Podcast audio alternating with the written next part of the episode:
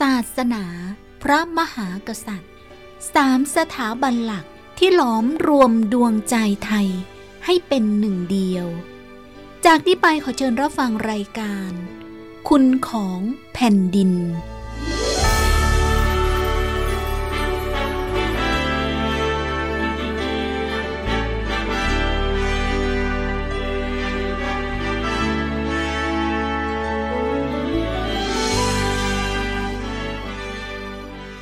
สวัสดีค่ะ ขอต้อนรับคุณผู้ฟังทุกท่านเข้าสู่รายการ คุณของแผ่นดิน ทางสถานีวิทยุกระจายเสียงแห่งประเทศไทยจังหวัดตราด FM 92.75 รายการนี้จัดทำขึ้นเพื่อนำเสนอพระราชพิธี พระราชประวัติ และโครงการพระราชดำริของพระบรมวงศานุวงศ์ทุกพระองค์ รวมถึงพระราชดำรัสตอนสำคัญสำคัญที่ให้สติกับคนไทย คุณผู้ฟังคะ สืบเนื่องจากวันที่ 2 ธันวาคม 2563 ที่ผ่านมา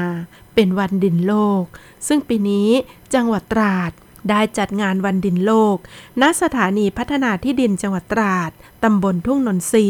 อำเภอเขาสมิง จังหวัดตราด ภายในงานมีกิจกรรมที่น่าสนใจหลายกิจกรรม มีการจัดแสดงนิทรรศการที่เกี่ยวกับพระราชกรณียกิจด้านดิน ทั้งนี้สืบเนื่องจากองค์การสหประชาชาติ ได้มีมติเมื่อวันที่ 20 ธันวาคม พุทธศักราช 2556 มีมติรับรอง ให้วันที่ 5 ธันวาคมของทุกปี เป็นวันดินโลก ซึ่งมีผลให้วันดินโลก ได้รับการบรรจุในปฏิทิน ปฏิบัติงานขององค์การสหประชาชาติอย่างเป็นทางการ ตั้งแต่ปีพุทธศักราช 2557 เป็นต้นมา โดยวันที่ 5 ธันวาคมของทุกปี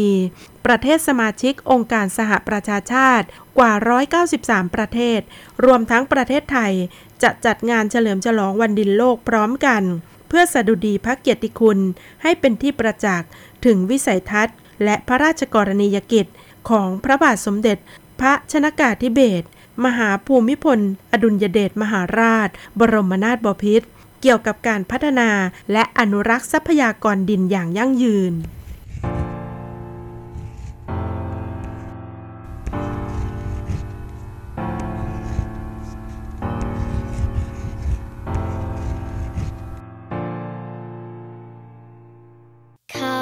บอกพระราชาที่อยู่ในนิทาน จะใส่มงกุฎอันแสนสวยงาม แต่ว่าราชาของฉัน เวลาออกไปทำงาน มีเพียงหมวกเล็กๆ แค่หนึ่งใบ เขาบอกพระราชาใช้จะไปไหน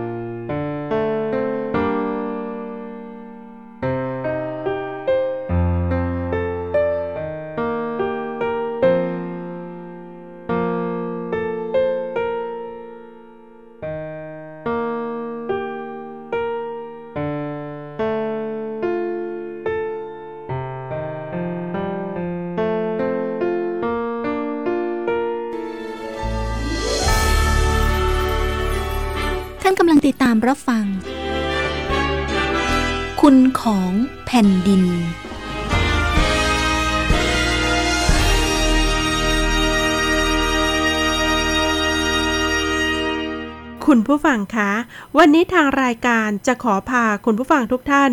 มารู้จักพระราชกรณียกิจ ของพระบาทสมเด็จพระเจ้าอยู่หัวรัชกาลที่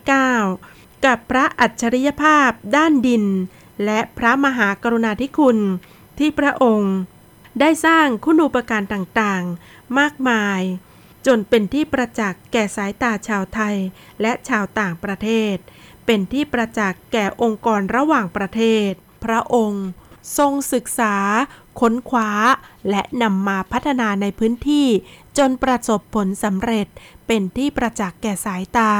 จนได้รับรางวัลจากองค์การระหว่างประเทศหลายรางวัล ซึ่งนั่นก็คือสิ่งที่รับประกันได้ว่า ทฤษฎีของพระองค์ สามารถยังประโยชน์ ให้กับแผ่นดินได้อย่างแท้จริง แนวพระราชดำริในการจัดการทรัพยากรดินของพระองค์ได้ขยายขอบเขต ไปสู่เรื่องของการพัฒนาและอนุรักษ์ดิน เพื่อการเกษตรกรรม ปรับปรุง ประสิทธิภาพ การผลิตทางการเกษตรให้สูงขึ้น หรือรักษาไว้ไม่ให้ตกต่ำเช่นการวิจัย และการวางแผนการใช้ดิน เพื่อให้มีการใช้ประโยชน์ที่ดินอย่างมีประสิทธิภาพ และเหมาะสมกับลักษณะสภาพดิน การศึกษาเพื่ออนุรักษ์บำรุง รักษา ฟื้นฟูดิน ส่วนใหญ่เป็นวิธีการตามธรรมชาติ ที่พยายามสร้างความสมดุลของระบบนิเวศ และสภาพแวดล้อมให้เกิดขึ้น ในระยะต่อมาทรงให้ความสำคัญมากขึ้น ในงานอนุรักษ์ และฟื้นฟูที่ดิน ที่มีสภาพธรรมชาติ และเป็นปัญหาที่แตกต่างกันออกไปในแต่ละภูมิภาค จึงมีพระราชดำริในการแก้ไขปัญหาที่ดิน ที่เน้นเฉพาะเรื่องมากขึ้น เช่น การศึกษาวิจัยเพื่อแก้ไขปัญหาดินเค็ม ดินเปรี้ยว ดินทราย ปัญหาดินพลุ และที่ดินชายฝั่งทะเล รวมถึงงานในการแก้ไขปรับปรุง ฟื้นฟูที่ดินที่เสื่อมโทรมและพังทลายจากการช้าล้างหน้าดิน ตลอดจนการทำแปลงสาธิต การพัฒนาที่ดินเพื่อการเกษตรกรรมในบางพื้นที่ที่มีปัญหาในเรื่องดินเสื่อมโทรมด้วยสาเหตุต่างๆ ทั้งนี้เพื่อให้พื้นที่ที่มีปัญหาในเรื่องดินทั้งหลาย สามารถใช้ประโยชน์ทางการเกษตรได้อีกด้วย นายกำพลอยู่สถิต หมอดินอาสา ประจำปี 2563 ของจังหวัดตราด ได้กล่าวถึงหลักการทำงานของตนเอง ที่ได้น้อมนำเอาหลักปรัชญาเศรษฐกิจพอเพียง ของในหลวงรัชกาลที่ 9 มาปรับใช้ในชีวิตประจำวัน จนประสบผลสำเร็จในวันนี้ ผม นายกำพลสถิตเป็นหมอดินอาสาประจำจังหวัดตราดนะครับ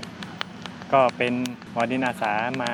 เราก็ในน้อมนำเอาหลักปรัชญาเศรษฐกิจพอเพียง แล้วก็มาถ่ายทอดให้กับเพื่อนๆหมอดินอาสา ถ่ายทอดให้กับเยาวชนและผู้ที่สนใจที่เป็นเกษตรกรในจังหวัดตราดของเรา โดยเราก็ยึดหลักปรัชญาเศรษฐกิจพอเพียง คือความพอพอประมาณนะความมีเหตุผลในการบริหารจัดการ และก็การสร้างภูมิภูมิคุ้มกัน เอาหลักเนี้ยมาจับเกี่ยวกับการทำเกษตรของเรา ซึ่งส่วนมากของบ้านเราก็เป็นไม้ผล ไม้ผลนี่ก็ความพอดีในการบริหารจัดการเนี่ยความมีเหตุมีผลในการบริหารจัดการ แล้วก็การสร้างภูมิคุ้มกันเนี่ยเป็นสิ่งที่จำเป็น ถ้าเราบริหารจัดการโดยไม่ยึดหลักที่พ่อหลวงให้มานั้น ก็จะทำให้ขาดความไม่สมดุลในธรรมชาติ แล้วก็จะเกิดวิกฤตต่างๆขึ้นมา อย่างเช่น การระบาดของโรคและแมลงหรือว่า การระบาดของไฟท็อปเชื้อ Phytophthora เนี่ยก็เพราะว่าเราใช้สารเคมีมากเกินไป หรือขาดการบริหารจัดการที่มันไม่สมดุลตามธรรมชาติทำให้เกิดวิกฤตต่างๆ แล้วก็บางครั้งบางทีการบริหารจัดการไม่ถูกเนี่ยก็จะทำให้ต้นทุนเราสูงนะเพราะฉะนั้น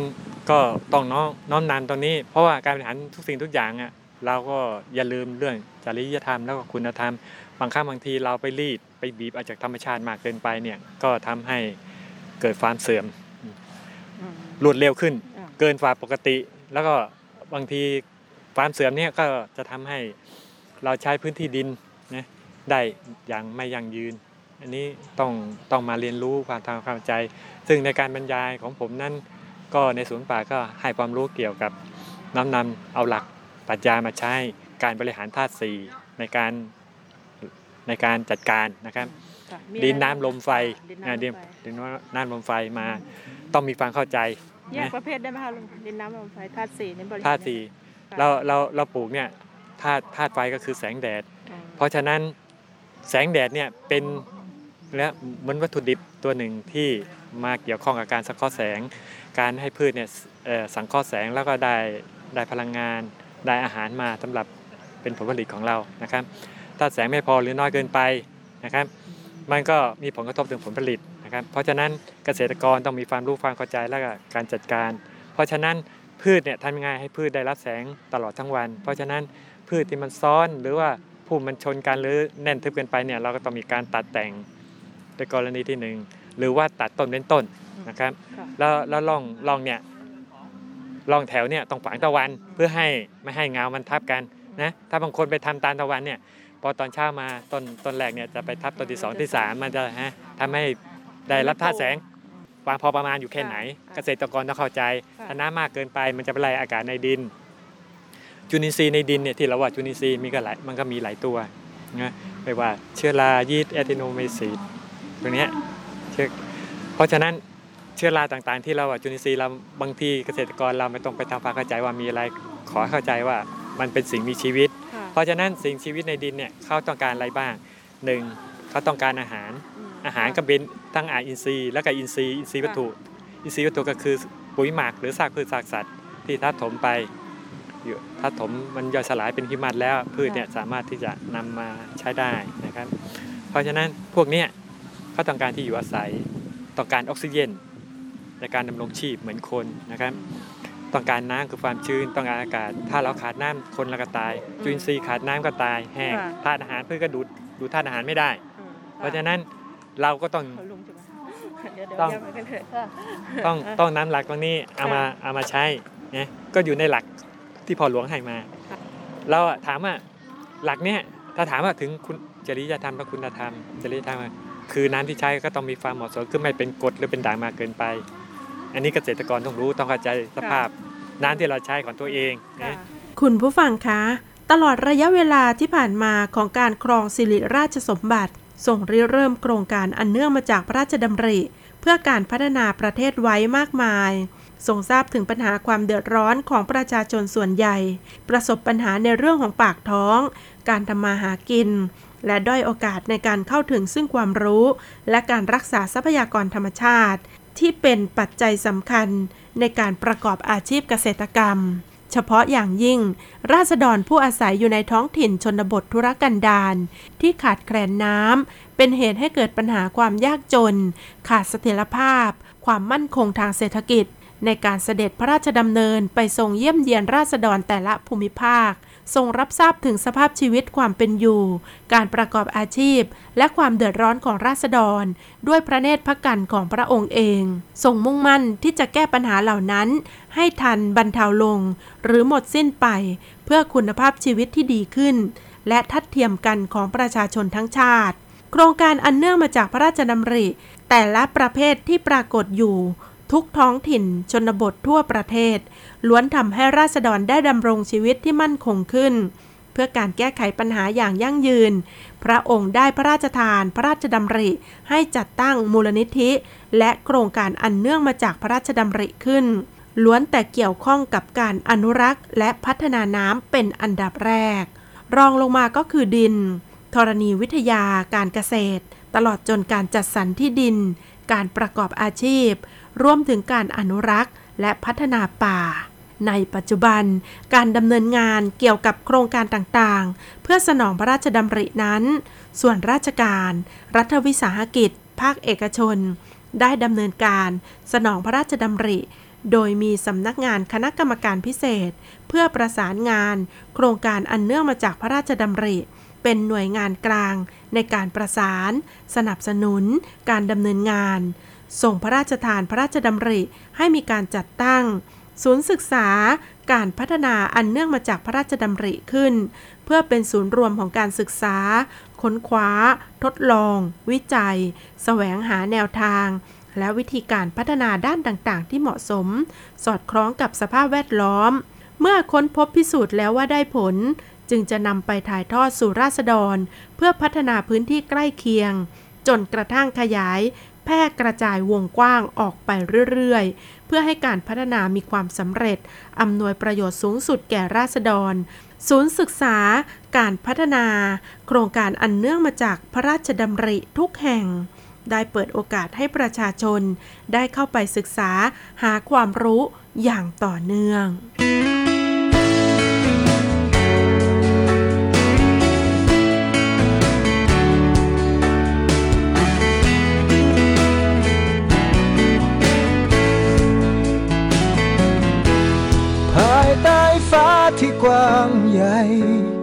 มีขุนเขาให้คนปีนป่าย อยากจะไปให้ไกลให้สุดดังใจฝัน พอหวังสูงจะเกินไป กลับเป็นทุกข์ท้อแท้ในใจและดวงดาวไม่ใช่คำตอบที่ต้องการ กลับมาเองกาย บลงหน้าอุ่นไอดิน สู่ความเคยชิน ที่เราเคยหลงลืมไปนานก็จะรู้ว่าพื้นดินท้องฟ้าหน้าบ้านเรานั้น ที่เป็นของสำคัญเกินสิ่งใดๆอยู่อย่างพอเพียง ใกล้ตัวความสุขยังมี อยู่อย่างพอดี ไม่มีความทุกข์ร้อนในใจ สุขจริงแท้ในชีวิตคน จะค้นเจอได้ไม่ไกล อยู่ในใจของคนรู้จักเพียงพอ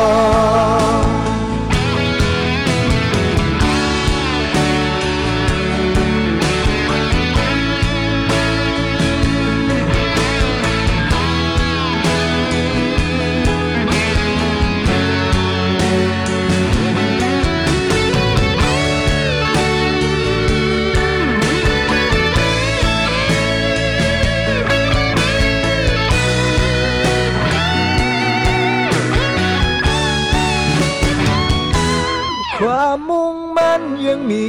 อยู่ ยังต้องสู้ต้องทำทุกอย่าง อยู่บนทางที่แม้จะเหนื่อยแต่ยังไหว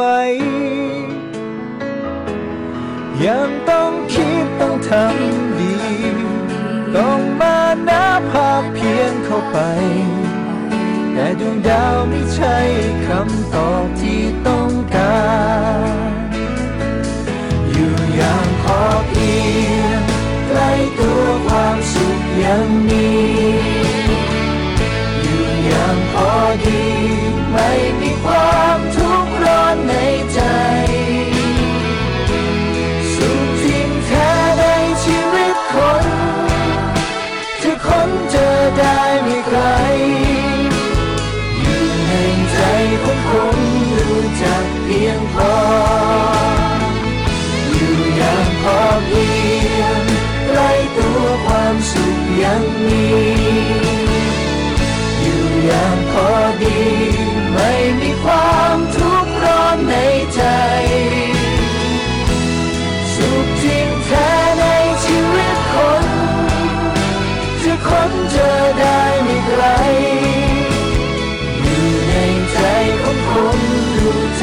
พียงพอแค่มีคำว่าพอก็สุขเกินใคร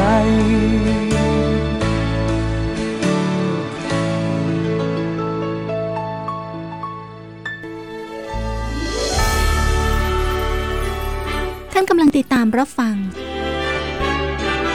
คุณของแผ่นดิน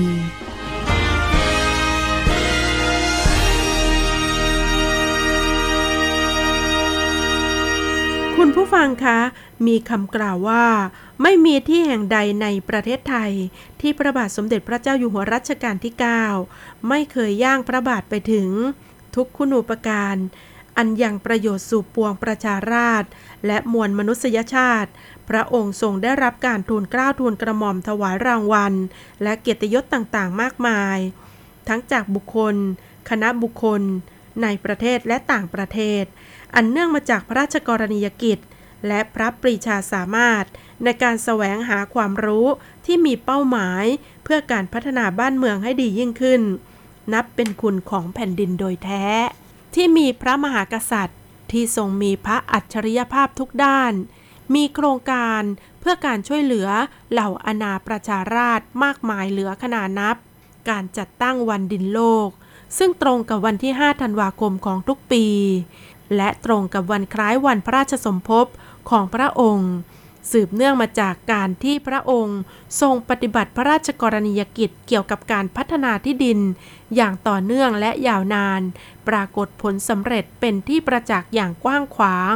ทั้งในประเทศและต่างประเทศทรงพระปรีชาสามารถด้านการพัฒนาทรัพยากรดินอย่างต่อเนื่อง เป็นรูปธรรม ยังผลให้การพัฒนาที่ดิน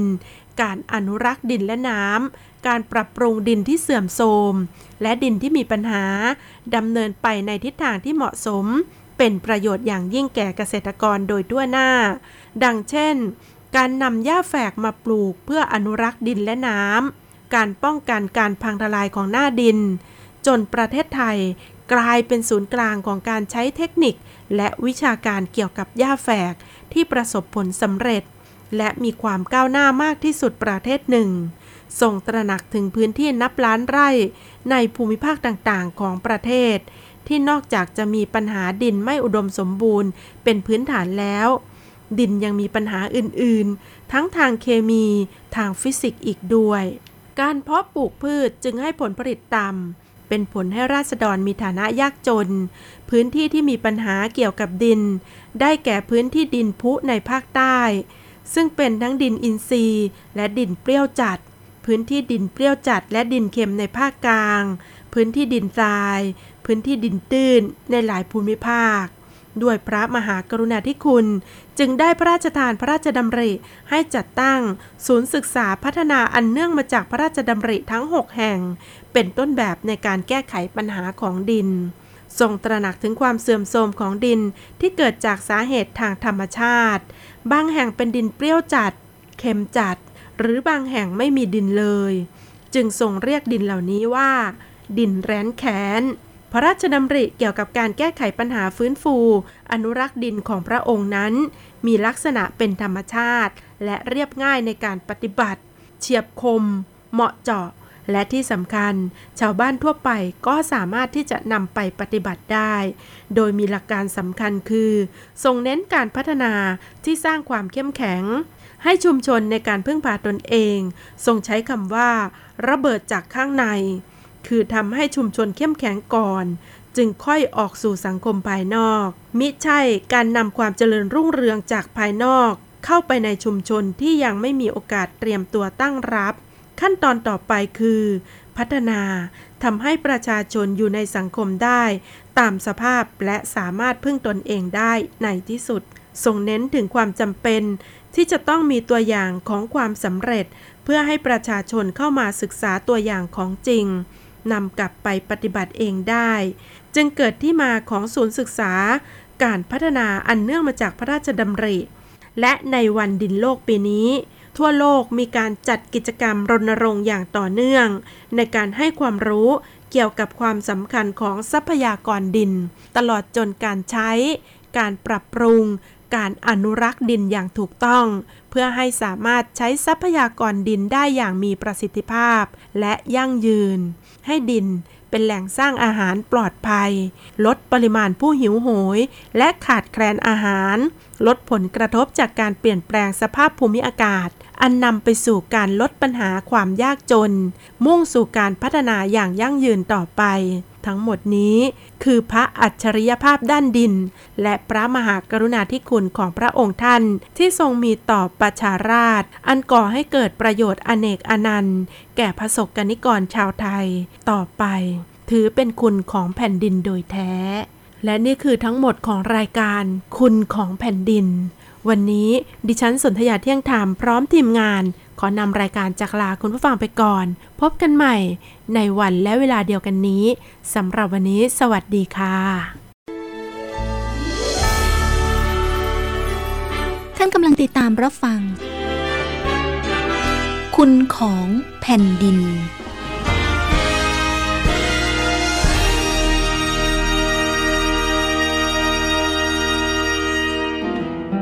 อีกหนึ่งความรู้สึกของคนไทย ภายใต้ร่มพระบารมีจาก กรีวงศ์ความประทับใจต่อองค์พระบาทสมเด็จพระเจ้าอยู่หัว พระบาทสมเด็จพระเจ้าอยู่หัว ของเรานั้นพระองค์ทรงเป็นประหนึ่งแสงสว่างนำทางให้แก่ประชาชนทั้งหลายในทุกๆด้าน ทรงเป็นแบบอย่างที่ดีงาม แก่ปวงชนชาวไทย ทรงเหน็ดเหนื่อยไม่ถือตัว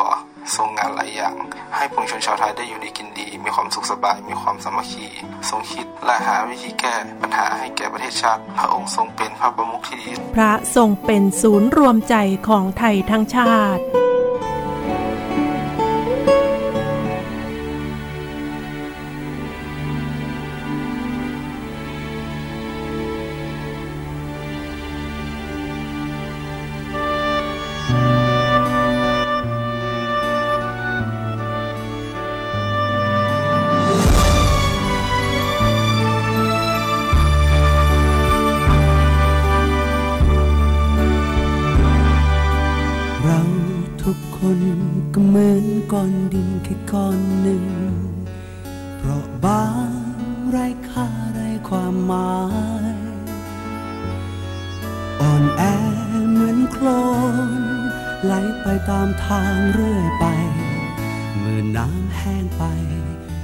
ก็แตกระแหมือพลังเพียงแค่แรงเดียวที่ยึดเราเหนี่ยวรั้งเราไว้กล้าแข็งรวมผู้คนมากมาย ให้ส่งพลังแข็งแรงรวมเม็ดดินทุกเม็ดให้เป็นแผ่นดิน